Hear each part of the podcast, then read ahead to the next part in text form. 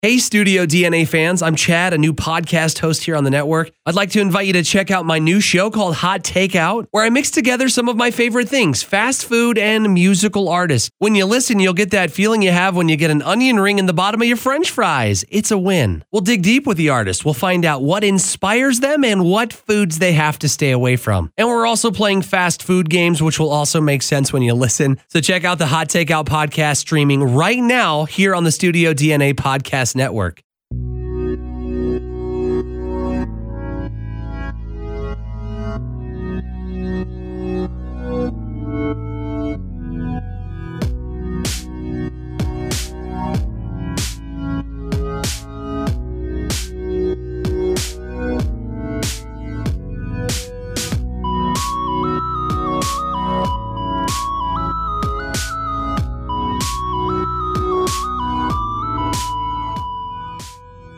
Welcome, everybody, to episode 13 of Disney Plus Reviews. I'm one of your co hosts, Phil Souza, and I'm here with my co host, my good friend, and an expert at ESP. It's Jack Altermat. What's going on, Jack? Uh, whenever, whenever I um, use my mental powers to talk to Vincent the robot, he uh, he always he always shoots me straight. He's a straight shooting robot with a heart of gold, yeah. but uh, he's he's very cutting with some of his remarks. Uh, and we have an awesome guest as well with us today. Two weeks in a row with guests. I, I'm digging this. Um, from the worst comic podcast ever, it's Jerry McMullen. So glad to have you on the on the show this week, Jerry. Thank you guys. I'm so glad to be back. I I enjoyed all of our conversations on horrible movie podcasts and I'm anticipating that this will just be the first of multiple conversations with you guys on Disney Plus. well, you're in Reviews. the horrible movie Hall of Fame as a uh, Yeah. preferred guest, and honestly, this movie, I think in my eyes, could have gone both ways. Well, and we may be able up. to just take this audio and just make an episode over there too. We may do a surprise episode of H and B. drop it in Yeah. there, and people will be like, "Here we go." So, I've got a couple others in the hold Yeah. between Cats and Doolittle that are coming down the pipe at some point. But Um, let, let me get into a little bit of the rig- rigmarole, and then I want I want to tell this the quick story. It's, it's not a, a long story, a quick anecdote about how we got you on the show uh, for this to talk Mm-hmm. about this movie. But uh, if you're just joining us on the, for, for this podcast, we are an unofficial Disney Plus podcast reviewing the most popular stuff on Disney Plus. Uh, but this week we're kind of talking about a movie that's probably not been very popular on Disney Plus, to be honest. Um, probably not a lot of people are got Disney Plus and then immediately went to the black hole. They just couldn't wait to watch it. Uh, they're probably going to the Dis- the princess movies first, uh, but it's worth definitely worth talking about for sure. Uh, we mentioned this. Jack actually kind of found this as like a hidden gem. It was like so at the end of every episode we do. What else are you watching on Disney Plus? And I think Jack had maybe watched the trailer. I had I had read something uh, about Disney Plus. We were just doing some you know show show prep stuff, and someone had an article about Black Hole because Star Wars uh, it was coming out, and so I was like, "What?" Like I'd never even heard of this movie. Yeah, I hadn't either. And uh, then I started lo- watching a little bit, watched the trailer, watched the first 20 minutes, and I told Phil about it. So Yeah, and it's exciting. yeah. and so Jerry, uh, who has been listening to the show, apparently, thanks, thank you for listening. Oh, yeah. Um, Absolutely. It's awesome. uh, hit, immediately hit me up on Facebook and uh, started out with a correction, which I appreciate. He's, he said because I think we said we uh, for some reason looked something up really quickly and we thought the movie came out in 1977. And I think that maybe the Star Wars correlation there, and you know, Dis- this is basically Disney's reaction to Star Wars slash Star Trek at the time I- as well. But- yeah, we'll get into that. I th- I f- I'm feeling more Star Trek, honestly, but No, and I agree, but there are aspects where they're like, eh, well, we'll talk about it. Yeah. Um, But then Jerry Jerry hit me up and he said, "Man, if you guys talk about the black hole, you better invite me onto that show." So um, here's Yep. what here's what I want to know, Jerry. What is your history with this movie? You actually, I was three months old when this movie came Yeah. out. I, we won't ask you how old you were, but uh, No. you saw it in I- theaters. I am the only one on this on this call that did see it on a big screen. Oh, there's no. Yeah, I would have had no chance. I would have been Paid, one. paid for a ticket to get it. Admittedly, it was a it was a trial ticket, so Yeah. not full price. Um, and I was I would have been nine, ten at the time that it came out. It's kind of it. perfect age for this, really. Um, and I mean, at that age, my childhood was all about Star Wars. Yeah. So once I saw Star Wars, I was a, I was converted, and I would, I would latch on to anything that remotely resembled Star Wars in any way. You know, whether it was Star Trek, Battlestar Galactica, um, around or shortly after Black Hole, you had Buck Rogers in the 25th Century, Flash Gordon, Yeah. things like that. I was latching on to anything I could find that was sci-fi related. And so when Black Hole came out, you you kind of saw these trailers and looked interesting, but it had the Disney name attached to it, and that's like the blessing of every parent. right. It's a Disney, it's a Disney movie. Sure, you can go see it. Yeah. Why not? Disney movie. and so we went to the movie, and I think nine or ten year old Jerry probably loved it to death. I I was just fascinated. As fifty year old Jerry, I we were, and we'll get into it throughout the show. It's it's a nice movie. It's not a great movie. That's kind of my thoughts as well. And, and obviously, Jack and I watching it for the, for the very first time this week. Um, but yeah, that that that's kind of. I think we're going to agree as far as how we see it today. Yeah. Um, so, uh, Black Hole is a sci-fi movie that came out in 1979, as we said, uh, directed by Gary Nelson, who had previously done Freaky Friday, which is uh, also a Disney movie. Uh, that's probably how he kind of stayed in their good graces was you know doing another movie for them produced by Walt Disney Productions as, as he said. Um, I, one thing I read on trivia this week or this morning actually was that it's their first Disney's first PG movie. I didn't I didn't I didn't look it up just to make sure that that was absolutely true but I think that's right. Um, they'd, they'd only done G rated Wow. That's so yeah to think which, about. which means Freaky Friday was G but um, yeah they they had done live action movies and but this definitely pushes the limits of uh, it's uh, got you a- know adult themes. It's Wait, got a no, little- not at all. it's got a little violence in it. Of course, this is PG before there even was a PG thirteen, but Yeah. um, but it's it's definitely violent. Um, there's a lot of um, like blaster fire, for lack of a letter, Pew. A better lot word. of this. Pew. Pew. Yeah. Pew. Pew. Pew. Um, but there's not blood. Like it's not bloody. Um, so I feel like it's appropriate for kids, older kids. that the one character gets attacked by the by the robot with the spinning yeah, thing, Yeah. and it, it apparently kills him, but it doesn't maim him. I Right. mean, there's no blood or Yeah. anything. He just falls off. just Did falls you down. know? I don't know if you knew this, Jerry, but uh, Ron Popeil uh, got a lot of his inspiration for his uh, made, you know, as seen on TV products by from, Ma- from Maximilian's spinny hands. Yeah. yeah, the Ninja uh, blender is definitely 100% ripped from Maximilian. Uh, I want to read the synopsis. It's just like a little two sentence synopsis or three sentence synopsis on Disney Plus, and we'll get into discussion on it. Uh, this is what it says: The USS Cygnus, it's a, like a spaceship, is perched precariously at the edge of a black hole, the vast, empty nothingness where space and time ends. Anything that crosses its border enters a universe of the complete, the complete unknown.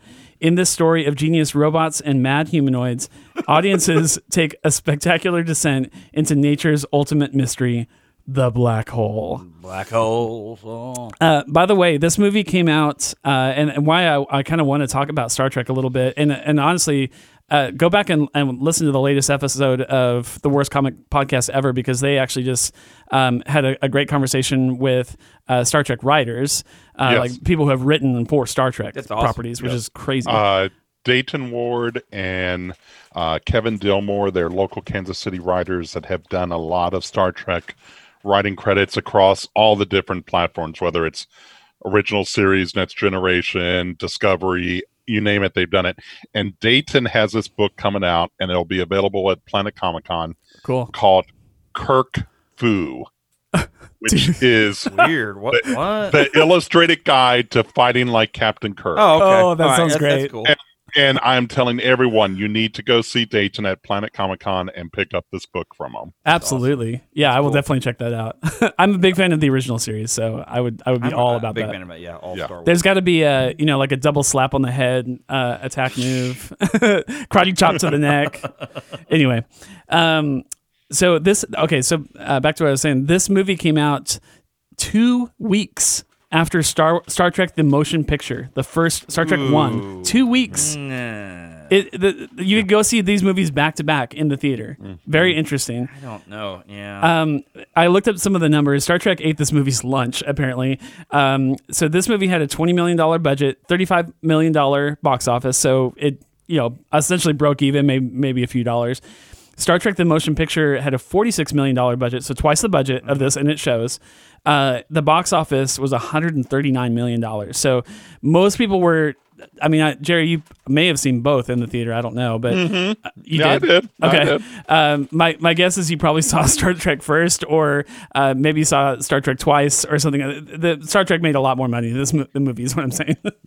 Here I, and again, I'm I'm dating myself here because uh, when I saw Star Trek: The Motion Picture, uh, it was before you could do like advanced ticket purchase Oh, or yeah. assigned seating. yeah. So, um, Long. That's long before that. yeah, long, long before that. So, and of course, Star Trek: The Motion Picture, obviously not a Disney movie. So, mom and dad were a little leery about me going to see that. So, dad had to take me to see it. And as I recall, it came out in early December, and we lived in Omaha at the time. And at that point, you had to wait in line to buy your tickets until the screening ended and then the next one would open up. So Huh. we were standing outside in December waiting to buy tickets and some idiot in a car crashed into a pole, knocked out the power in the block. So we had Oh. to stand outside Oh like an extra two hours. oh my goodness. That's how I always tell people that I know that my dad loves me is that he stood outside in December for two hours to buy tickets to a Star Trek movie he didn't want to see, but he his son wanted to see it. Oh, That is awesome. that's awesome. um, yeah, I, uh, I I definitely would would much rather go back and watch um, Star Trek: The Motion Picture than this one. Although I am glad that I saw this movie. I will say that. Yeah. Um, uh, what are your guys' overall feelings on the movie? I guess we'll start with with you, Jack. Um, what, what how do you feel about the movie as a whole? I, I feel like the um, my favorite aspect of the movie is the set, and like the set design, and how shiny things are. Because I feel like uh, space movies at the time, like, like Space Odyssey, two thousand one Space Odyssey, Yeah. like what how, why it was so cutting edge when it came out, which was what like sixty nine. Is that when it came out? Yes. So like it, they they they knew look, it's space, it's futuristic. Let's make it shiny. We can't we can't wow you with actual special effects, but we can wow you with set design of shininess. And so this movie kind of takes a piece out, uh, like a, a a a cue from that, and that aspect of it. The black hole itself, I kind of be interested to see how they even made that, because in 1979, I mean, there is no CGI, so like the the black hole itself looked kind of cool, and that may have been some sort of they went back in and remastered or something. I don't know, but um, that's probably my favorite aspect of it.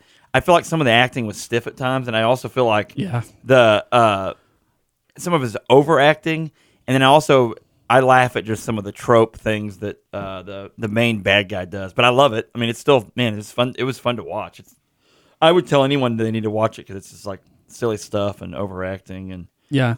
I- Are they are they cyborgs or is this necromancy or is this necromancy is the question?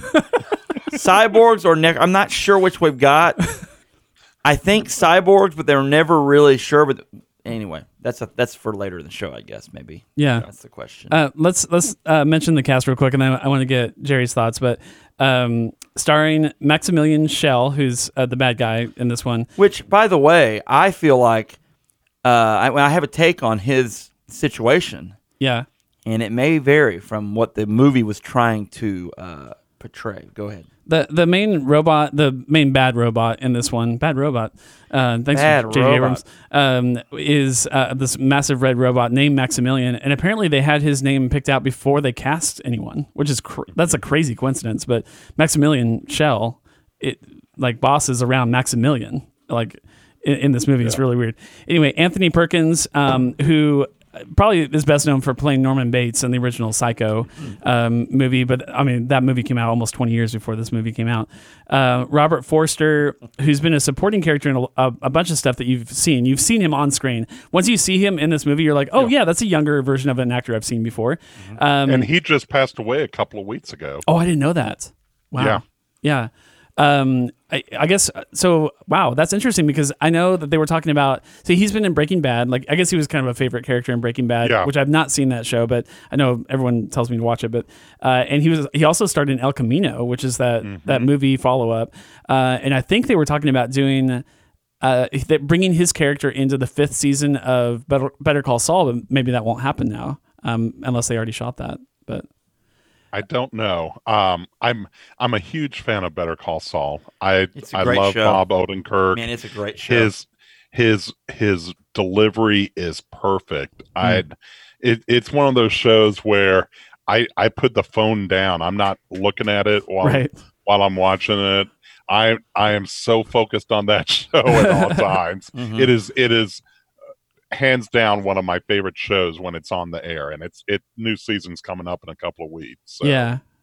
Yeah, An- Anthony Perkins and, and Robert Forster kind of taking the, the lead uh, roles uh, from the from the good side of the equation. And of course, Mm-hmm. Maximilian, Maximilian Schell being the bad guy. Um, uh, Jerry, what are, what are your overall thoughts on the on the movie? Well- is is Well, I- first of all, you got to mention Oh, Ernest Borgnine. Yeah, my gosh, Oh, Ernest. Borgnine, man, like with, he's, a- with that from cheesy Air, mustache. Airwolf, and this Ernest Borgnine can only play Ernest Borgnine in things. Like there's just Yes. no debate about that. The other two things was the voice actors between Roddy McDowall Yeah. as Vincent, and I'm telling you right now, personal favorite Slim Pickens as uh, old Bo- old Bob, old Bob. Uh, uncredited by the way, they're not they don't show up in the credits which- in any way. But voice which is act- so weird. But voice acting back then didn't. It, it was like nothing. I Yeah. mean, I'd like to know what they even got paid. Which nowadays, to get a level of, I mean, Roddy McDowall, like big time Yeah. actor then, to get his voice, if the equivalent now would be, I don't know. I mean, I'm not gonna say like, I mean, who would be equivalent, Jerry? I mean, to Roddy McDowall back then. I mean, he was in Um, Planet of the Apes. He was in like, really? oh yeah. I, didn't mean, know he was big time. Okay. Well, it in a lot of ways it'd be similar to like when the first Guardians of the Galaxy movie came out. The biggest names attached to that movie were the voice actors of of Bradley Cooper as Yeah. Rocket Yeah. and Vin Diesel as Groot. yes. But you- Uh, but you would Chris never- Pratt had not become a, a leading movie star at that point. Mhm. Right. Zoe Saldana had done a couple of roles, Star Trek, Avatar, stuff like that, but she wasn't a box office draw at that point, at least in my opinion. Uh, and the wrestler uh, that played Oh, Batista. Drax, Yeah. I Yeah, mean Da- that Dave was Bautista. that was his first acting role. So, I mean, you were go if if any actors were drawing you in, it was those voice actors at that point. Which is, Yeah. I mean, and, and this is like such a shift from that too. Um, the Yeah. the original Star Wars, uh, A New Hope, they they definitely credited the the voice, the quote unquote voices of R two D two and, and and Frank 3PO, Oz, right? and, and for Yeah. Yoda. yeah, I, But- it's just and in a lot me. of but in in Star Wars to their to that defense, so uh Anthony Daniels and um I'm trying to uh, Kenny Baker were actually in the droid suits in those Oh, movies. Okay, okay, So uh you know they were doing acting and Anthony was actually providing his voice for C3PO and he'll he'll be quick to point out to you that his voice is the first voice you hear in Star Wars. Oh, that's interesting. so that's funny. um but yes for for this movie you know i i think the closest comparison at the same time would be star trek. They never not until the movies did they give Majel Barrett credit for being the voice of the computer on the enterprise. Wow, that's that's so bizarre to me. I and I know like animated films obviously got credit. You know, you knew who the voice of Snow White was or whatever, but like it- it's just so weird to me that that they wouldn't include that information. But I mean, history, obviously we know it now, but. Um, so, so you, you mentioned 10, 10 year old you was, was in love with it. 50 year old you is k- kind of just, eh, it's okay. What, what are the things that you like versus don't really care for as you watch it now? Visually it's an incredible movie to look at. Yeah. um uh, and that's the thing that kept drawing me back into the movie is the the scenes in space the just watching the black hole itself. I mean the the special effects they did well creating the landscape and where they were at. You felt like you were out in space with this movie and not on a on a soundstage um the the close-up special effects like the the phaser fire hmm was it it really felt old school. Yeah. and and i say that because at this point we had seen star wars we had seen battlestar galactica. We knew what special effects could do. Disney should have known what special effects could do. They could have done a little bit more there. Yeah. um and then the acting just felt so flat. They it all felt like they were reading off cue cards in the background. Dude, Anthony Perkins as Alex Durant, as Doc- Dr. Alex Durant in this movie, I I feel like on, on almost almost every scene that he's in, I feel like he's about to fall asleep. and and like his like the ability to brainwash him into somehow feeling like Dr. Hans whatever Gruber or whatever his name is uh like it's like yeah this is a good idea I do need I do need to stay here and I do need to plunge head first into this black hole Yeah, it's, it's it looked like he literally just woke up right before the scene. Matt Maximilian Schell's performance was the only one that in any way captivated me. He, I agree. He he felt alive in that movie. Everyone else felt like they were just walking across the set. he I- had the perfect amount of beard beard play in this too he had the right beard for this job and I, I feel like that that that can't be left off I, I couldn't agree more. I he was my favorite character for sure. Um, and uh, just his line delivery and his sinisterness, it, I just I bought every second of it. Like he was really really good. Um, uh, on the flip side, uh, the, the girl that played Kate, Oh my gosh. woof. Like I, I I I don't know that I've seen her in other things. Maybe I have like as a background character.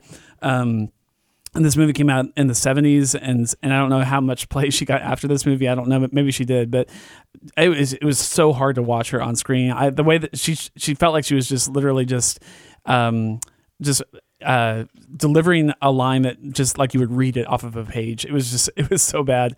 Um I and I thought the rest of the cast was just okay, but I mean the high point for me is definitely Maximilian Schell and then the low point is probably uh, Kate and maybe a little Anthony Perkins. Wait, in, in certain scenes he was he was pretty good, like pretty convincing, but in others I was like, dude, you need to open your eyes and wake up a little bit. Yeah. So, uh, 98 minute running time, of, of which the first two and a half minutes is literally just a black screen. yeah what was up with that Well, that's that's an overture, um, and basically, it, a lot of the big Hollywood movies would have an overture to kind of lead into the movie, and it was also a way to tell the audience, get it, get your butts in your seats, Right. stop talking, watch the movie. Um, and they they pointed out in the trivia that Black Hole and Star Trek: The Motion Picture were the last two movies to open with an overture. yeah. So basically, at the close of the 70s was kind of the, Yeah. la- the last gasp of that. Yeah. Um, but all of those big Hollywood epics of the 50s and 60s all started with an overture. And uh, for a lot of those movies, they would actually put up a title card that said overture. Right.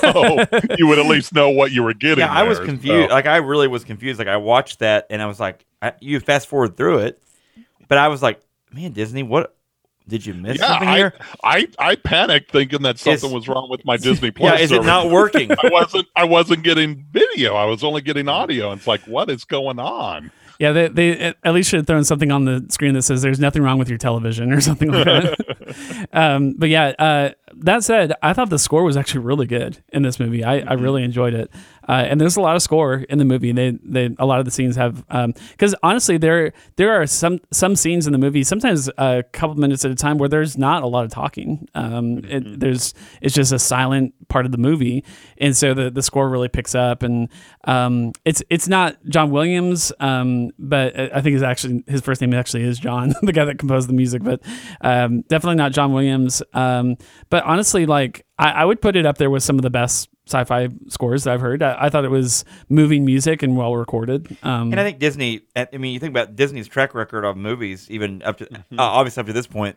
That's an obvious strength of theirs. I mean, they they're that's one thing they're really really good at too. So Yeah, they they had their own in-house orchestra that just focused on soundtracks for movies and TV, and uh, they in those areas where Disney had a previous track record, they did great. It's getting into the whole special effects that they struggled a little bit. Yeah. So yeah. As- the uh, the score was Yeah. done by John Barry, uh, and Mhm. he did Dance with Wolves. okay. Uh, he did Out of Africa. He did a bunch of. He did eleven James Bond films Okay. from That, sixty three to eighty that explains a lot. John Barry. Yeah, Uh, he's he is no longer alive, Phil. uh, he's good, man. I, I liked I liked his music in this one. Mm-hmm. So, um, speaking of special effects, um, Vincent is he just an R two D two with a bo- bottle cap on his head? What about the? And the, my problem with him was the was his actual eyes. You know Well, what I'm saying? Like I that- like that looks cheap. Like it, that, that's what made it look cheap. The rest of the rest of them The metal, I thought, okay, that makes sense. they what I had read was originally the eyes were supposed to be like like the the scoreboards that you would see at a at a sporting game at that time Mm. where you could have some movements by turning lights on or off Hmm. and they could never get it to work right Oh no. and so at the last minute they opted just to scrap scrap the the digital eyes and just paste two eyes onto the Jeez. onto the computer it, it looked bad Yeah, it look bad. and, and and that's that's an issue where given that we've seen r2d2 and c3po in star wars and given that we've seen the cylons in battlestar galactica vincent is a step back it's not a step forward yeah. That Oh, was, definitely. That was weird. That the eyes were the problem, and then then the the rest of the design, like his head, look reminded me of a vacuum cleaner at a car wash. Okay. Mhm. All right. But but other than that, I mean, I, have you just fixed the eyes, or maybe had no eyes, or maybe just did the same thing like a blue? Like I'm trying to correct the black hole, um, but like a, instead of Maximilian's big red light, like the Cy- you know like a Cylon Oh, situation, yeah. have him have like a blue one of those. Maybe Knight Rider it up and have it go across.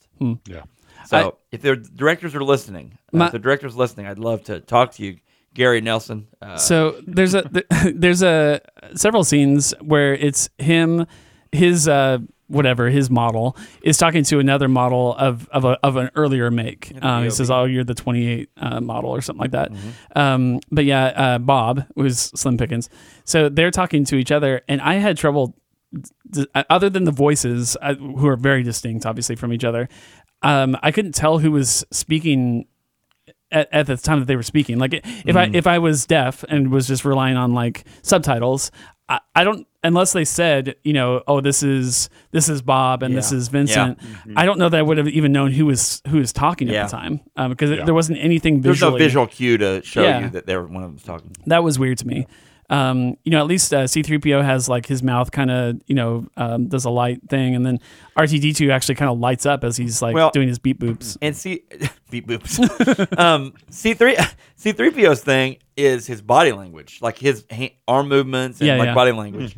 Uh, and like you said, R2D2 kind of he moves around too, and and beep, beeps and boops as you use as you use the, the you know term Yeah. you use Yeah, yeah. bee boops. Um, and then this one just kind of sits there like very static. And those again, those cardboard eyes that they Well, I was. pasted on there. It's been, it's interesting you mentioned the word cardboard. I, I really want to know what they made Vincent out of, because to me there are parts of him that actually look like literal cardboard with paint on the on the top. Um, maybe a, a little bit of plastic, Yeah. uh, hard plastic. Um, I- c- you know, compa- was- compare that to anything else, and I'm not even talking Star Wars. um, Just anything else that was you know robotic at that time. Who's Um, the who? What's the name of the guy that stays back at the very beginning of the mission, but ends up being escorted onto the ship? What what's the ca- what's the guy's Charlie? I think. what's the actor's name or the character's Uh, name? There's Charlie, Joseph right? Bottoms is Okay, the actor. and he played. What's the name of his character? Uh. Lieutenant Charles Pizer. Charlie. So Charlie, what's really Charlie. funny about Charlie, like Charlie's overacting, um, Yeah. made me laugh so much whenever Vincent went out. He's like, the, the- and what's her, what's her what's her what's her face? Uh, Kate McRae. He's like, oh, the tether broke when he's outside the ship as they're as they're trying to land or trying to fix the uh, you know uh, the panel that broke or whatever. Yeah. And then he's and then Charlie Pizer's like, "We've got he's one of us. he's one of us. Why we gotta get him out?" It's like, "Golly, man, we love him too. Yeah, we've all got we a all, little. we all love we've Vincent. all right? got a little soft spot for Vincent."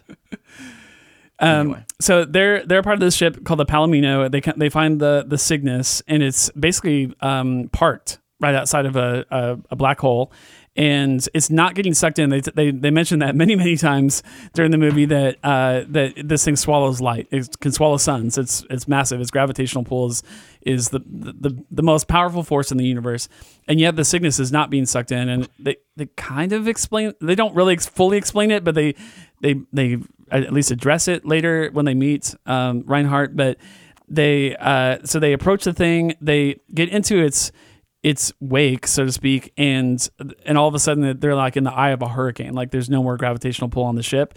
But then they go too far, and then they start getting sucked in. That's when what you just said happens, where uh, it, the black hole is literally pulling pieces of the ship off, like it's ripping apart the ship, um, you know, a minute at a time. And they're just frantically trying to patch it up and get back to the Cygnus where they can kind of be safe again. By that point, by the time they actually get to the Cygnus, their ship is so damaged that there's no way they're getting out of this safely without getting repairs like parts to repair their ship. Mm-hmm. And so that kind of necessitates their having to go onto the Cygnus, not just because they want to do a fact finding mission, which they say that's that's their whole mission is to, you know, find it's kind it's very Star Trek, very, you know, new new life and new civilizations. Uh, um, yeah, and then the the fact that they're going onto this ghost ship, it looks like at first, it is a very Star Trek uh, it's like a you know weekly episode Star Trek situation. Mm-hmm. Next Generation has done this kind of thing. Uh, you know, the original series did it a lot. So, heck, Uh, I mean, all of them. Every I mean, Voyager has done this. Enterprises, I have all done like this. There was- since then. There was a lot of just walking around, Oh, yeah. and yes. if if you've ever watched like the original Doctor Who from the 1960s, Absolutely, yes. Okay, they would have these 20 30 minute episodes and half the episodes would be the characters walking from one side of the screen to the other one side of the screen to the other because they could never park their ship close. And it's like especially if this is taking place in the future couldn't you at least be able to dock your ship a little closer to the Right. where everything's going on why do you have to explore this whole ship you know Why is and why do docking you have to show us exploring this whole ship well, they had to have the um, what was the uh, the little sled thing that they had to ride. Oh yeah. The It's like a uh, toboggan, Yeah, almost. toboggan. the uh, you know the Jamaican bobsled team would have loved the sled that Uh, that that said, I did. I, I agree with Jerry. I did love the the expanse of the the inside of that ship. Was and they did awesome. make it. Yeah, you're right. They, the perception of our perception would have was made. You know, oh, this is a huge, gigantic ship. They did a good job of of that set design. Some soundstage somewhere in L.A. Wouldn't you say? Is that right? Yeah, I'm sure it's uh you know some kind of uh, not CGI but like a you know blue screen kind of uh, you know doctored background type of thing. But it looked legit, um, especially for the time. I, I thought it looked really good. Um, Jerry, what is Yes. going on with ESP? In this movie, I, I th- that was the only part of the, the in the first 25 minutes or so where I literally paused it, rewound back 20 seconds. I was like, did I hear that right? Did they just say ESP? There's a there's a part uh, we just kind of skipped over a bit. Like they're re- trying to patch the ship. They're frantically just trying to get back to the Cygnus as their ship go, you know is basically getting pulled apart. And um, uh, Vincent is on the outside of the ship. He's the only one that can repair from the outside. So he goes out there, and sh- and Kate starts communicating with him. She's they say use your ESP, and she she talks to him, basically like, Like, a, ra- a radio like- communication, like Aquaman, like Aquaman to Yeah. a fish. Yeah echolocation. Uh, and uh, and then that actually comes up later in the movie too, where she can communicate with this robot from a long distance. Um, what is going on there? Did that throw you as a kid? Did you just buy straight into it? Uh, it was super weird. I, I'm I'm guessing that ten year old Jerry, it probably flew right over his head, and I I did not think twice about it. I think as adults in my age, fifty now, I'm looking at it and it's like there were maybe scenes that were cut that might have fully explained Explain it, this. yeah. Um, it might have just been something that they were intending to develop more, but then as the shooting went along, and you know, you mentioned earlier the the budget was twenty million, which was the most expensive. Disney movie at that point, Oh yeah. and it may have been a point where. We've got to get this wrapped up, people. we're, we're we're burning money on this, you know Mhm. find a way to end the movie as quickly as possible, which they kind of did. Yeah. But Oh, yeah. you know, it, it just it it that that was a thing that just it wasn't fully answered by the time you got to the end of the movie. Well, they got to that point in the in the again in the first 25 minutes they they introduced the audience to this concept that she can communicate and I was like, "Oh, I can't wait until they explain how she does that later in the movie." Mhm. and then that never happened. So like I guess you're just supposed to just assume that it works somehow. I I so uh, Jerry, you're the perfect person to have on the show for, for this next question. Did you know that there is a comic a- adaptation, a comic book adaptation of this movie? Yes, I I think I had it for a while as a kid. Oh, really? Uh, I think uh, Dell Comics put it out. It was like a two issue adapt uh, adaptation of the movie uh, with like photo covers, um, Im- images from the movie on the covers, but then fully illustrated inside. So I found this. I found it online. Uh, by, by the way, if you still have that copy, it, it actually could be worth quite a bit of money. But No, it's no. gone. um, uh, I guess it originally ran in newspapers. Like they did like a full page newspaper print once. i don't know if it was once a week or once. I guess, I guess probably once a week. Um, illustrated by Jack Kirby, uh, if you can believe that. Um, Who, Yeah. yeah, big time. Uh, obviously with That's Marvel. nuts. Yeah. Uh, and it looks Kirby. It, very, it looks very Kirby. It looks like the early Spider-Man um, cells. Well, at at that time, Kirby was living in California and doing a lot of storyboards for movies and TV shows. He helped also develop um, Saturday morning cartoons. So it's it it made sense that he would have been involved with this in some form or fashion. yeah. Um, if if you ever saw the movie Argo, Yeah. the Okay. the storyboards in the movie were created by Kirby. Wow. Cool. That's He- awesome. Well, I mean, he was actually involved in that in that project. wow. That's awesome. So uh, obviously one of the great illustrators ever uh, for comics. But um, yeah, I actually read most of it. Uh, I found it online. Like someone just had like a bunch of scans of it or whatever. Uh, and at, at one of them, one of, at that point in the movie, they actually explain it immediately in the comic book, which I thought was really smart. ESP. Yeah, they um they it's it's one s- a single cell that just kind of m- mentions it and then blows right past it, but they actually say, "Oh, because of that implant that you have in your head." There you go. See, Yeah. and where It's was like, that why at? wouldn't- why didn't they say that? Yeah.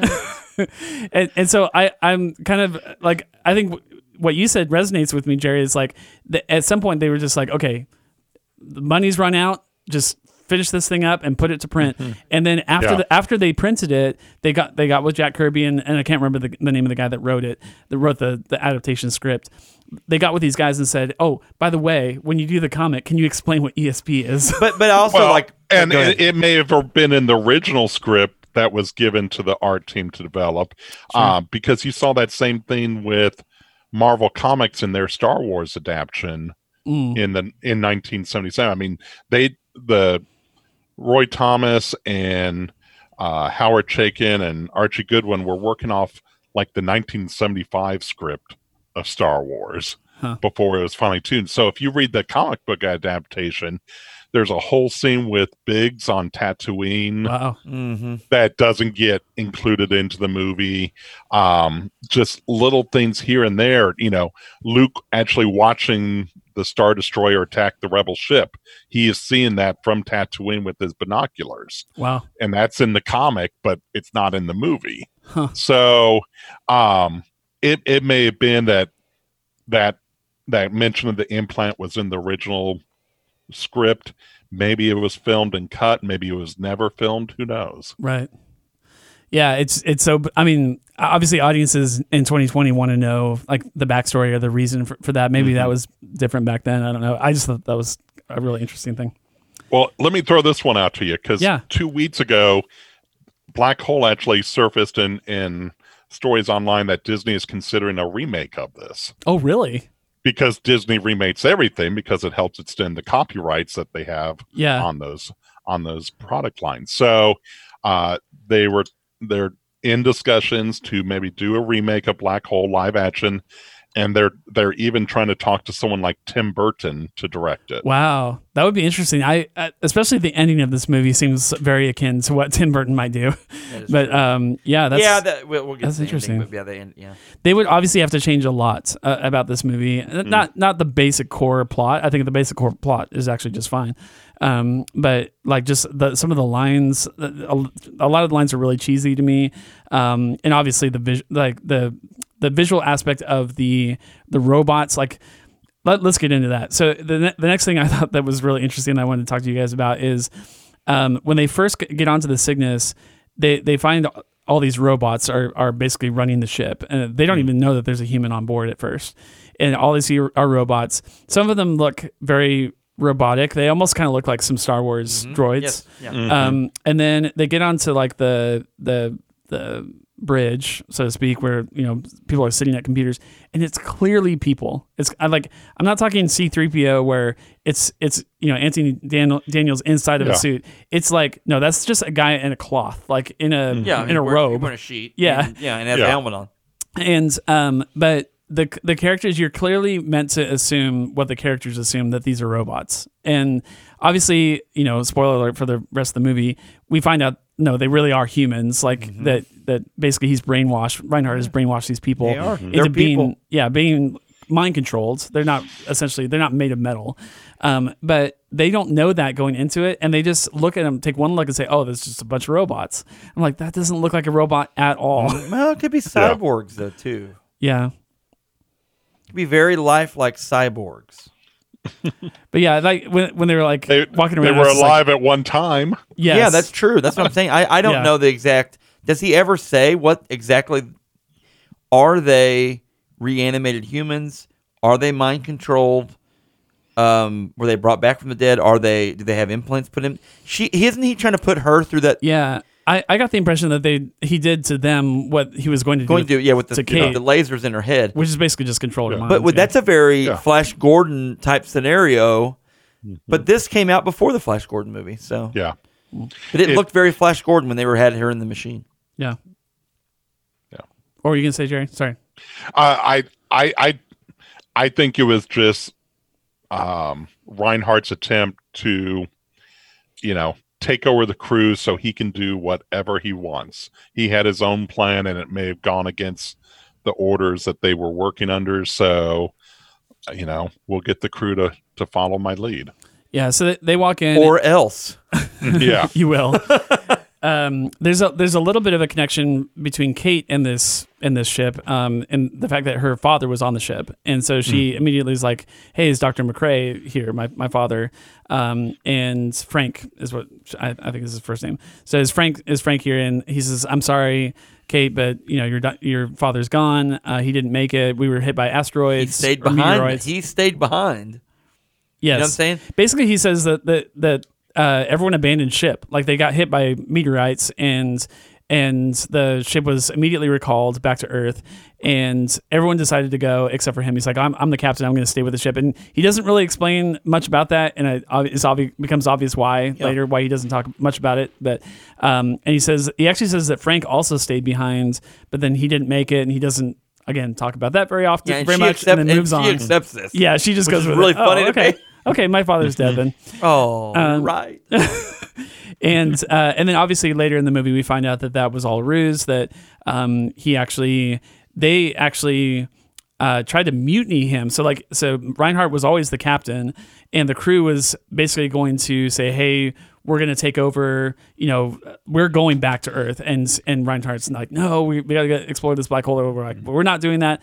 So that basically there's like a standoff, and in that standoff, Frank is kind of their leader, the mutiny leader, and he actually gets killed by Re- Reinhardt.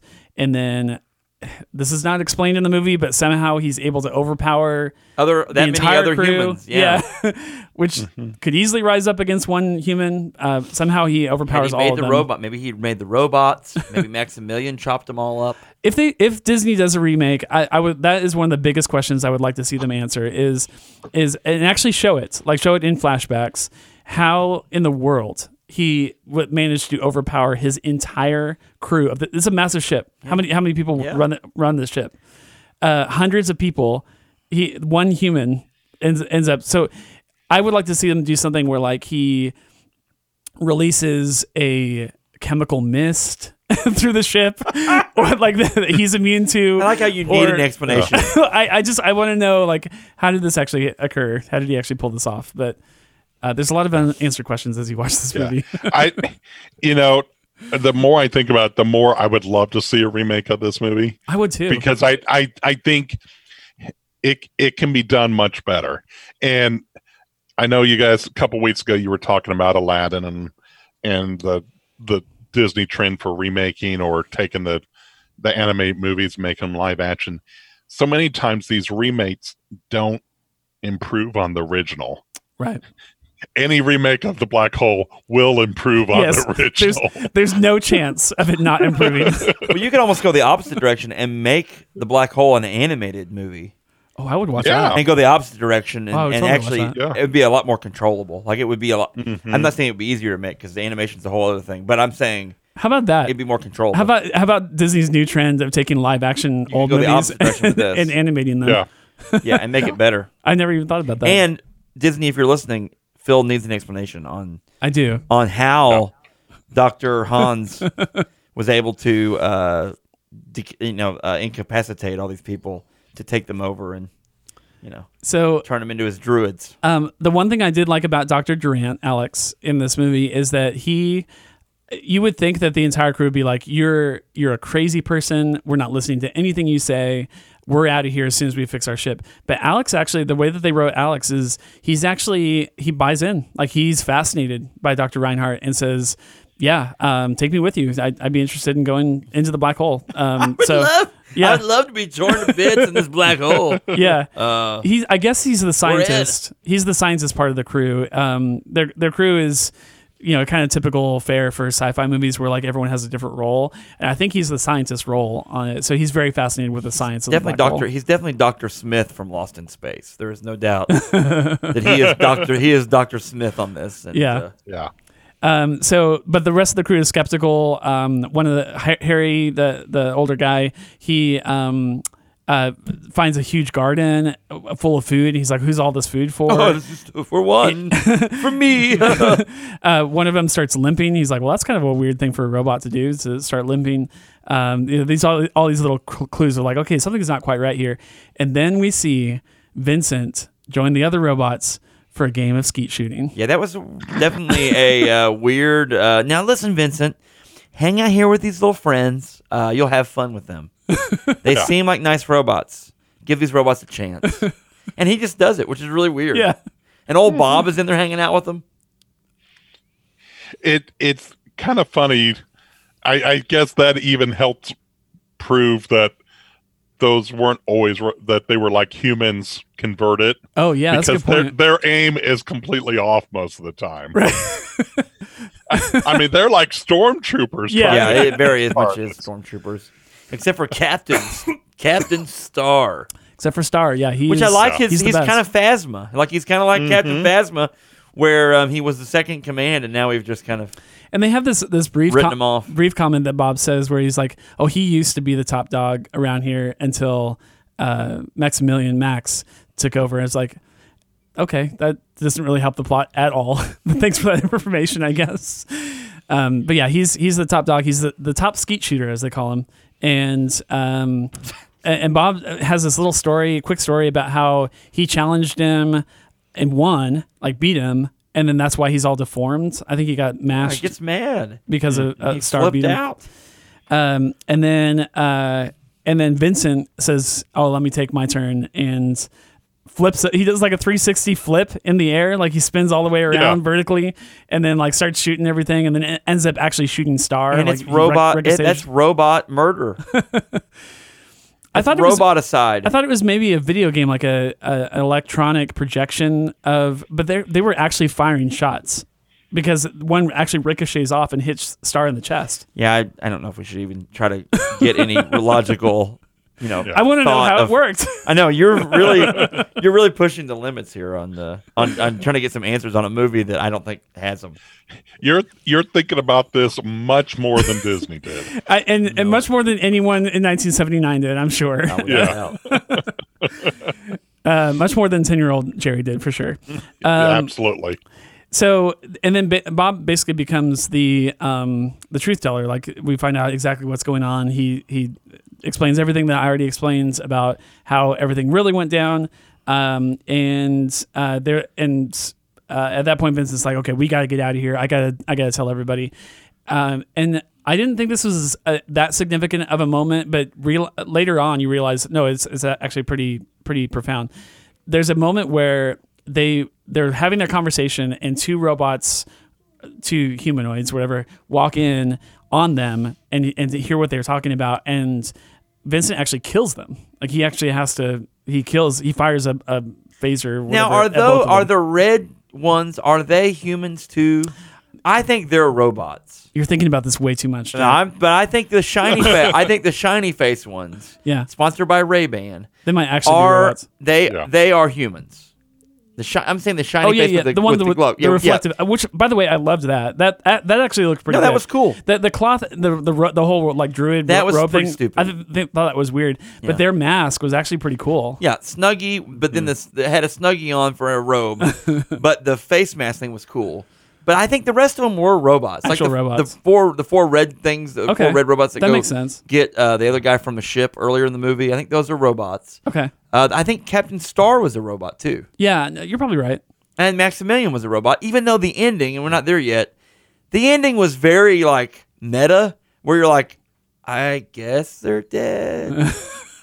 I or is it a is it Dante's Inferno? Is it? I don't know what's happening. Uh, they one one of the Harry mentions Dante's Inferno at the And beginning saying of it's the a level of hell. Let's Yeah. going to the level anyway. We'll get in that in a second. we'll get our interpretations yeah, on this ending. people are dying to know. yeah, everyone is. Um, the he uh, basically kind of informs part of the crew, the crew that he can find, um, that hey, this is not going well. We need to get out of Dodge. Um, they say we're not leaving without Kate and Alex, who are still on the bridge, um, talking with um, Reinhardt. Uh, again, they use ESP, so um, the the way that they're able to get to give this information to Kate is through ESP, through I guess an implant in her head. She learns that you know this is Reinhardt is dangerous. We need to get out of here. He she tells Alex. Alex doesn't believe her. Uh, at first, but then is is curious. So he he actually pulls one of the masks off of one of those people turned robot. Um, Whatever. and it, it looks like a zombie. It's like a green faced um, makeup hu- So that that's what led me with even more questions. Is this a cyborg? Is this I, I said necromancy? Is this someone that's been brought back from the dead somehow? Frankenstein monster. oh, it could be. I don't know. Wow, we gotta find out. Maybe it's a poison mist. I don't know. Wow, that I hadn't thought about them actually dying. Like maybe so in the remake. But then he tries to turn what's her face into one. So you gotta she's imagine alive. how do they hold all? I just, so many questions. yeah, so many questions. So many questions. Uh, but Alex in this moment finds out, uh, okay, it's it's true. These really are people, and yes, Reinhardt's probably not to be trusted. Um, at that point, he tries to confront Reinhardt, I think, or they're they're maybe just try to get out the door, and he gets stopped by Max, the the the big red robot, um, uh, Cylon or whatever, and uh, he holds up a book to protect himself from being mangled by this gosh. as seen on TV, blender blender arm that Yeah. this thing has, and of course, I mean, uh, it's I know it's shocking, but it tears right through the book. like in a second, it tears right through the Yeah. book. yeah. I, I was a little surprised that he thought that would be an ad- adequate shield against this. Literature. But I think honestly, because when I saw that, I was like, why did they do that? But honestly, it was probably to hide the gore of it. Um, I don't know if you you would agree, Jerry, but like they this is Disney and it's PG and they're not going for like really intense violence. So No. I'm assuming they had him hold a book up in front of his chest so that when he dr- literally drills into his chest, that they're not showing like blood spl- splitting out or whatever. I don't know to make it look somewhat real. it was it was definitely the the Disney censors trying to keep it in line. yeah. Uh, the papers go everywhere too. After Yeah. that, I remember thinking like, what? What is this? Office Max? What's happening? he destroyed that book. Golly. Yeah, Ma- Max not only uh, is trying to kill him, he also hates books. So Yeah. that was like a double. Must it was like a double destroy whammy for him. It's like, never mind. Um, so, uh, so yeah, uh, he's dead. Alex is dead. Kate runs for it. He was a good man. That's No, what. That's what. no, Kate Hans, doesn't run for it. Hans yells that at one point after he goes, "Maximilian, why did you do that? He was a good man." That's right. I forgot about that. yeah, he actually like. And then Max is like, "Well, you're right." Oh, you're- and flips okay. away.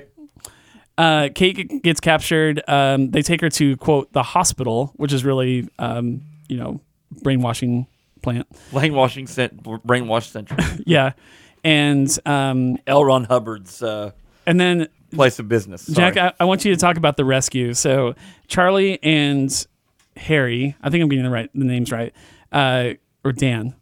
Charlie and Dan, I think, yeah, Charlie and Dan are the ones that go out. Dan is the is the captain. Charlie and Dan go after Kate to save her, while Harry stays back with the ship.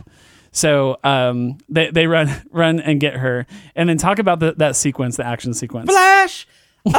Oh, I felt like when I was watching, and then he comes swashbuckling and pew pew pew pew pew, like some trick shots under his arm. There's a lot of rolling. a lot of rolling and jumping. They shoot all the robots. They blow up the machine that's trying to zap her mind and turn her into a, veg- a vegetable. And um, she's able. They're able to escape. Uh, oh, they killed so and so. What was his name? I always forget his name. The actor. That, what's his name? That was on trying to be on their on the bad guy's side. Uh, Alex. uh, Yeah, they they killed yeah, Alex. oh, they killed. Oh, she said. They killed Alex. Oh, and so basically they're like, he's Reinhardt's evil. We've got to get out of here. The robots are people. Soylent Green is made of people. Yeah, and, and they. there's actually a moment where they say, "Oh, well, we should save the people then. Like, we should get everyone out of here." And they're Yeah. like, and I think Vince or Bob maybe um, says that, that they're way past They're saving. too far gone. yeah, there's no way. Um, so Slim Pickens leads the way out. They have to try to escape um, from the ship, basically, as it's starting to blow up or something. I mean, uh, you know. Uh, yeah, it starts getting hit by it's- meteorites. it's being pulled into high. That's that's uh, irony right there. But they are being drugged then at some point into the black hole, right? Well, no, uh, Reinhardt actually hits the thrusters. He, he's like full full head. Mm. We're And so- going into Yeah, we're we're taking this whole thing in, and um and so yeah, they they run back, and then one one scene I actually was genuinely surprised by. I did not see coming. Uh, Harry ghosts them. Like he, so he's back at the ship. They they almost make it to the, the doors. The doors close right in front of them, kind of Star Wars style, and and they're like Harry, no, no, and and he takes off without them, which that I did not see that coming at all. Um, I, I don't know that there was a lot of setup for that part of his character because uh, you know he seems pretty benevolent uh, throughout most of the movie. I, I don't know if he just thought there's no more time, we have to get out of here. I'm leaving without you. Yeah. Um, but yeah, he just he just leaves, um, which actually ends up working in their favor because uh, the Palomino goes up in smoke a few seconds later. Um, He he uh, blasts it to bits. Okay, so then they have to get on the escape pod ship thing, whatever it is. Yeah, we kind of blasted through, through that earlier in the movie. That set up that there's a probe ship that Reinhardt had sent to basically make sure that it the trip could be made. Yeah, you Yeah. get out of there. Now they um, they decide then after the after the Palomino uh, is gone uh, that they're going to get on this probe ship. While at the same time they launch off this, Reinhardt starts to go into the black hole, right? Yeah, And but the ship starts to crumble. yeah, He gets crushed. Maximilian says, you know, adios muchacha, basically. yeah. I didn't see that coming either. Um, um. Oh, were you second? Reinhardt got crushed. Reinhardt got crushed. What yes, did I say? I think you said Max. I, Well, the- Maximilian says the- the says see ya. Okay, gotcha. The the uh, robot says see ya, and um, so he's you know he does his death scene, which is funny to me, but because I love a good death scene in a movie, Yeah. and uh, and he's like, oh oh help someone Somebody Oh, help me." help me. Uh, it's like Shatner, Shatner acting school.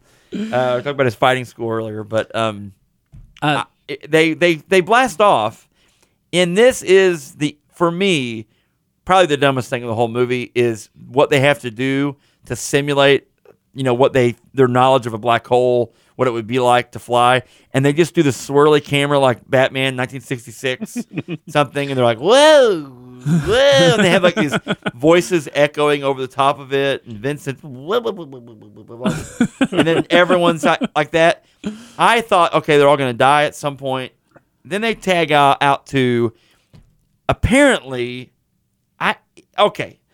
The Reinhardt is in, has been drug into the black hole in, on his ship, right? yeah. But then he is just floating in space. He comes face to face with Maximilian, the robot, and then he realizes he is Maximilian. He is the true embodiment of evil, much like the robot. And then they're all in this fiery hell of a. I uh, was like, I don't Jerry, what is your interpretation of this wild and wacky ending? I, I for the bad guys. I this this ending came so far out of left field for me. I I didn't know how to process it. I don't think they knew how to process it. Uh, it's like two different movies here. The first the first half of the movie makes sense. The second half is just all over the place. It's like buckshot, and I, that that's really why I think they they were just told to shut this movie down, get it wrapped up, find some way to end it. Uh, there's just so much going on that doesn't make logical sense in storytelling. Um, I think because it was a Disney movie, you had to show the villain the villain's downfall that he wasn't going to survive and that he was being punished for what he had done and you still have to allow the heroes to escape somehow i i think that probably came down from disney itself but Yeah. it it's just it's madness trying to watch the end of this movie I, I really I really wish we could get in a time machine and go back and talk to ten year old Jerry right after he walked out of the theater. I mean, you probably walked out w- with your dad. Did you see, you said you saw it with your dad? Uh that was star trek the motion picture i Okay. don't know who i who i saw the black hole with I it mean, might have been Ten year ten year old Jerry, Jerry was probably saying talking about all the cool like phaser fire shots and the action scenes and the robots that were cool and Mm-hmm. well and they even had action figures out for this movie oh, that's right. Yeah. so you could get your Vincent figure and your uh, Maximilian. and- 10, 10 year old Jerry was probably not talking about the ending. probably just No. completely confused by it. You probably still were like, wait a minute, what? Like, what just happened? yeah, yeah. well, or maybe maybe It's- you're still left to assume the bad guys are, are dead and in hell. I don't know. Here, here's my. I have no idea. I'm not going to pretend to know what happens at the end of this movie. Um, however, I think one thing is very clear. It is it is supposed to depict hell. Like I, I think that's pretty clear. It's it's very fiery, uh, lake of fire. There's lots of Maybe another dimension. ghostly. They went through People- time and space, and maybe it's another dimension. Um, it's not necessarily hell. I'm just saying it looks like it. And then the the good people, the people that have been good throughout the movie, they- are given like a heaven like experience at the end. Um, they're But they, like given this new off? earth, new earth defines. And yeah, but they blast through the other side, and there's a planet there, right? Yeah, and it's it's it's very uh, you know heavenly and glowing and you know halo-y um, looking and stuff like that. So I think they're they're trying to give you the impression that the bad guy essentially goes to hell and the good guys go to heaven. but uh, literally speaking, it's probably just a planet and then some. I don't know. I have no idea where he ended up. But like the the synopsis of the, what they put on Disney Plus seems to suggest that this is like another dimension and i think i think reinhardt even uh posits that at some point in the movie like he says like who knows what's on the other end of this black hole it could be you know some other dimension or some o- some other worlds that we've never even heard of before A whole Um, planet based on Chuck E. Cheese. that sounds like hell. One could dream. and one can only dream. that, that does sound like hell Sorry, um my bad. uh so yeah uh, what a weird weird way to end this movie i i honestly had my doubts whether you would see anybody go through the black hole um and yet throughout as, as jerry was saying throughout the entire movie you're looking for the payoff of what's in what's on the other side like if you go to the, go through the black hole what what is what is this movie trying to tell us about what a black hole is um, and so when they finally went in, I was like, okay, yes, yes, we're, they're going to do it. They're going to do it.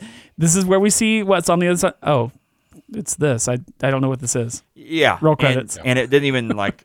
It just did nothing. So It it reminds me a lot of the ending to 2001: A Space Odyssey. you're left. In to inter- that, you're I left think to it was- interpret it. It was leaving a lot of it up to the individual to decide what happens. How did this end? Yeah. What is your take on it? So Was that Uh, Contact? The movie Contact kind of is a similar thing too. Yeah. You're like, what? I wanted while you guys were talking, I was looking this up. The Black Hole was nominated for two Oscars. Mm-hmm. Wow. and I want to I want to read the categories and then I want to read the competition they were up against. Okay, please do. They were up for best cinematography. Okay. Their competition was 1941, Wow. Kramer versus Kramer, all that jazz, and the winner went to Apocalypse Now. Wow. Oh yeah, definitely. That they were even Now- nominated is like this weird, like how. Now, this is the one that that gets me. Best visual effects. Oh, I thought I thought you were gonna say best score, but okay, go ahead. No.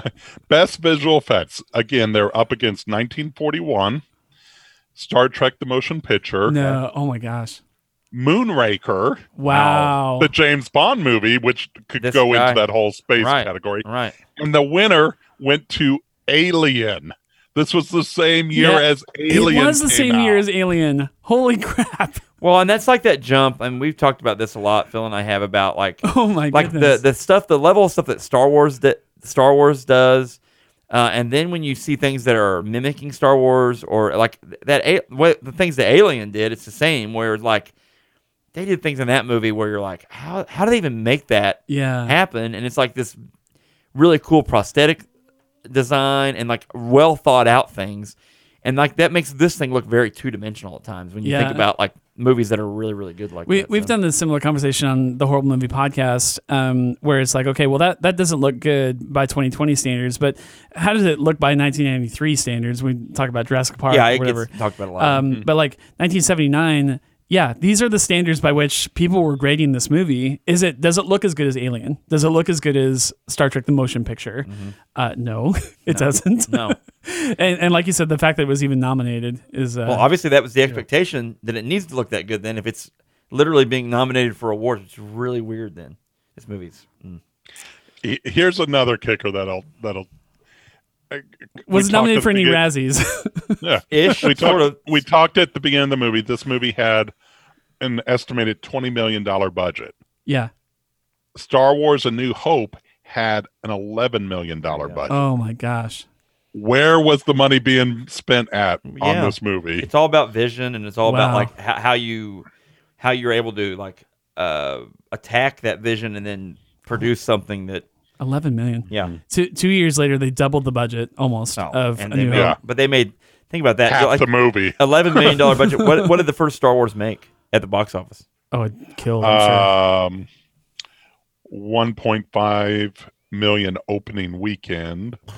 Uh, gross in the U.S. was roughly 461 million. There you go. oh jeez and worldwide was seven hundred seventy-five million. So I mean, look what an investment. I mean, you couldn't even yeah an investment like that that, is like that'll never un- happen again well, I mean, Mhm. I don't know. Maybe if we can ever get that Pluto Nash remake, Ma- make a movie for 11 million and then get 700 million in return um so yeah that's pretty much uh the movie as far as how it goes um uh I, again, I, I felt like the sets were were impressive. Um, I thought the the uh, the the robots themselves. I, I mean, and even taking into account that some of them were human, I thought they looked kind of cheesy and kind of fake. Um, they uh, the ESP thing was really weird. I thought the acting wasn't that great uh, for the most part. Um, it's it the plot. I, what what really interests I'm really intrigued to see if they actually do a remake of this. The what why I think a remake would be really good is that the basic uh, premise for this movie and the way that the plot plays out is not bad. You know- Like, I actually like the, the structure of it. Have you guys ever seen Event Horizon? Mm-mm. I think so. Okay, uh, this is. I mean, basically, Event Horizon took this and then ra- ratcheted it up and turned it into a, into a space horror movie. I'm telling you right now, I love Event Horizon. Like, I it is it is one of my. Fa- it's probably my favorite horror movie because I'm not a big horror movie fan. But like, as far as space genre stuff, man, it's awesome. And I, it gets Sam Neill's in it. Um, who else am I leaving out? There's a couple Huh. other known actors that are in. it. It's good. It, it's it's pretty fun. Like, hide the kids on that one, but it's Yeah. good. Go watch that. Well done. I'm glad I saw this movie once. Um, I, I almost certainly will never watch it again. Um, although if a remake came out, I would be super hyped for it. Um, and let me put this plug out there. If you can find, I, I found it pretty easily just Googling it. Um, if you can find the graphic novel um, that Jack Kirby illustrated, um, read that because I, I think it's infinitely better um, than than watching the movie. So um, they explain some things that they don't explain in the movie, and there's some extra little scenes here and there. Uh, they do change a couple things, like there's not any violence of any kind um, in in the comic book. Um, no one gets their chest carved up or anything like that. but um, and I think I haven't got to the last page, but I think in the, the last page I read that the uh, the meld the weird melding of Max Maximilian robot and Reinhardt human uh, into one. I- item. I don't know how to, how to describe that one entity. Uh, I guess is completely omitted uh, from the, the comic book, which tells you everything you, you, they need you need to know about how Disney felt about that. So um, very interesting. Um, Jerry, have you uh, been watching anything on Disney Plus besides the Black Hole? Um, well, obviously, I watched Mandalorian. Yeah, Um, absolutely. my my daughter's been watching more of the Disney Plus than I have. Uh, but we did sit down last night and tried to start watching the the new Aladdin remake. Oh yeah, yeah. So, um, Had you seen it? Then I had not seen it. Okay. Uh, I had listened to your podcast, so I kind of knew what I was getting into with it. Right. Uh, and we only got about halfway through it because my daughter's almost a teenager, and when her friends call, that takes more priority. There you go. Absolutely. Um, as far as other platforms, I know you're Disney Plus, but oh, it's fine. over on Amazon Prime, my wife and I have been watching the marvelous Mrs. Maisel. Okay. Really, that's really funny show. And then over on DC Universe, I've been trying to watch the Harley Quinn animated series. Cool. How's that? And, um, it's I'm not going to watch it with my kids. Yeah. um, but it it it it is a funny show. cool. Uh, I I like that this version of Harley Quinn is out there in an animated form. cool. It's cool. Very cool. Uh, Jack, have you been watching anything of note? Uh, just the normal stuff. I mean, I've I've started to go back and watch some of the Clone Wars stuff just to prep for like prep for when we start Yeah. when that show drops again. Uh, it's just like it, it's just got so much Google. Uh, what am I saying? Gosh, Google Plus. I almost said Google Plus. That was really weird.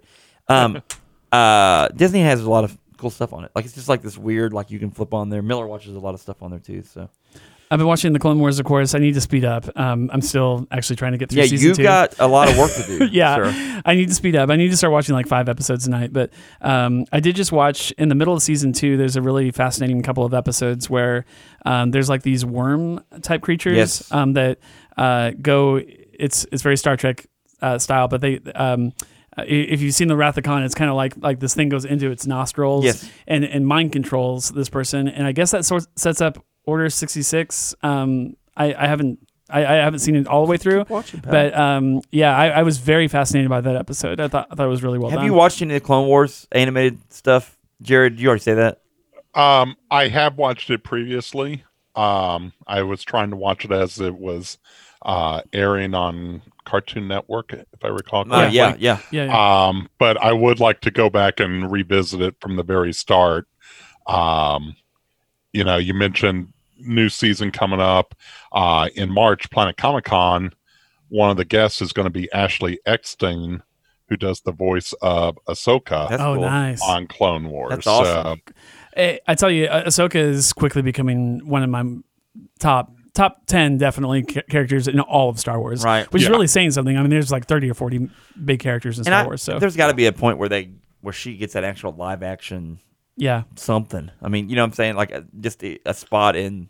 and I can't wait to see how she turns out because uh, again, I'm only two seasons in. Um, I, I heard by like five, six, she starts to get like super powerful, super mm-hmm. strong. Like I can't wait to see how she evolves over the series. But yeah, she's a great character. and I, I think for the longest time, the Star Wars franchise, whether it was Star Wars, Lucasfilm, or now Disney, I knowing knowing that they've got such a positive character with Ahsoka, I don't think they want to get to her end Right. because logic would tell you that her character was killed off at some point. right. But I don't think they want to do that for the legions of fans that that she has out Right. there.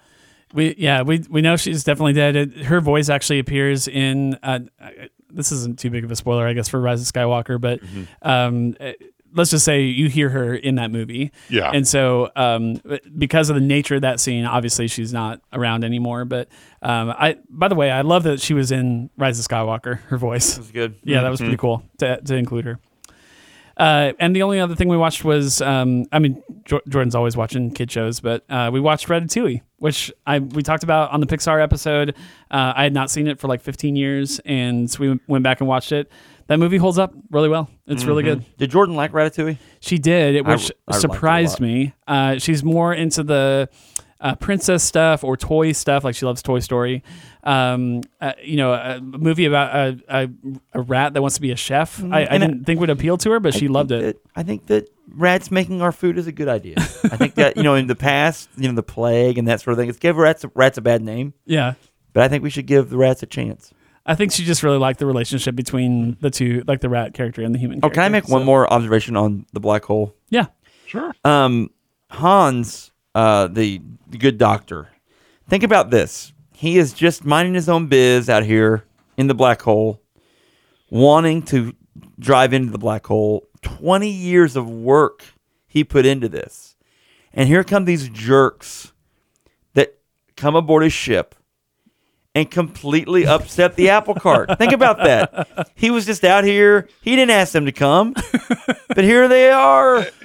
It it's very much like Star Wars with the Empire and these rebels coming aboard the Death Star and then blowing Yes. it up. Think Yeah. about it at the end. Who are the real at, At the here? end, like his his whole world is crumbling around him, and he's like, like at no at some point he should have said, "I had it so great. I had these loyal servants. No one was bothering me. I've got this garden full of fresh rhubarb that just came up this morning, and here come these jerks aboard, and I tried to help them, and look what they did to me. You're so right. It's weird, Yep. you know." I think you've got the right Corre- perspective. on this movie. Cruella de Vil, Corellaville just wanted some dog coats, people.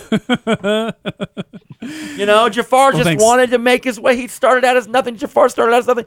He be, he wanted to just help the people. That you know, it's the same premise. Thanks for your unique perspective. It's unreal. The emperor just trying to help people. It, it just trying. well, yeah. thank Never you. hurt anybody on purpose. Never.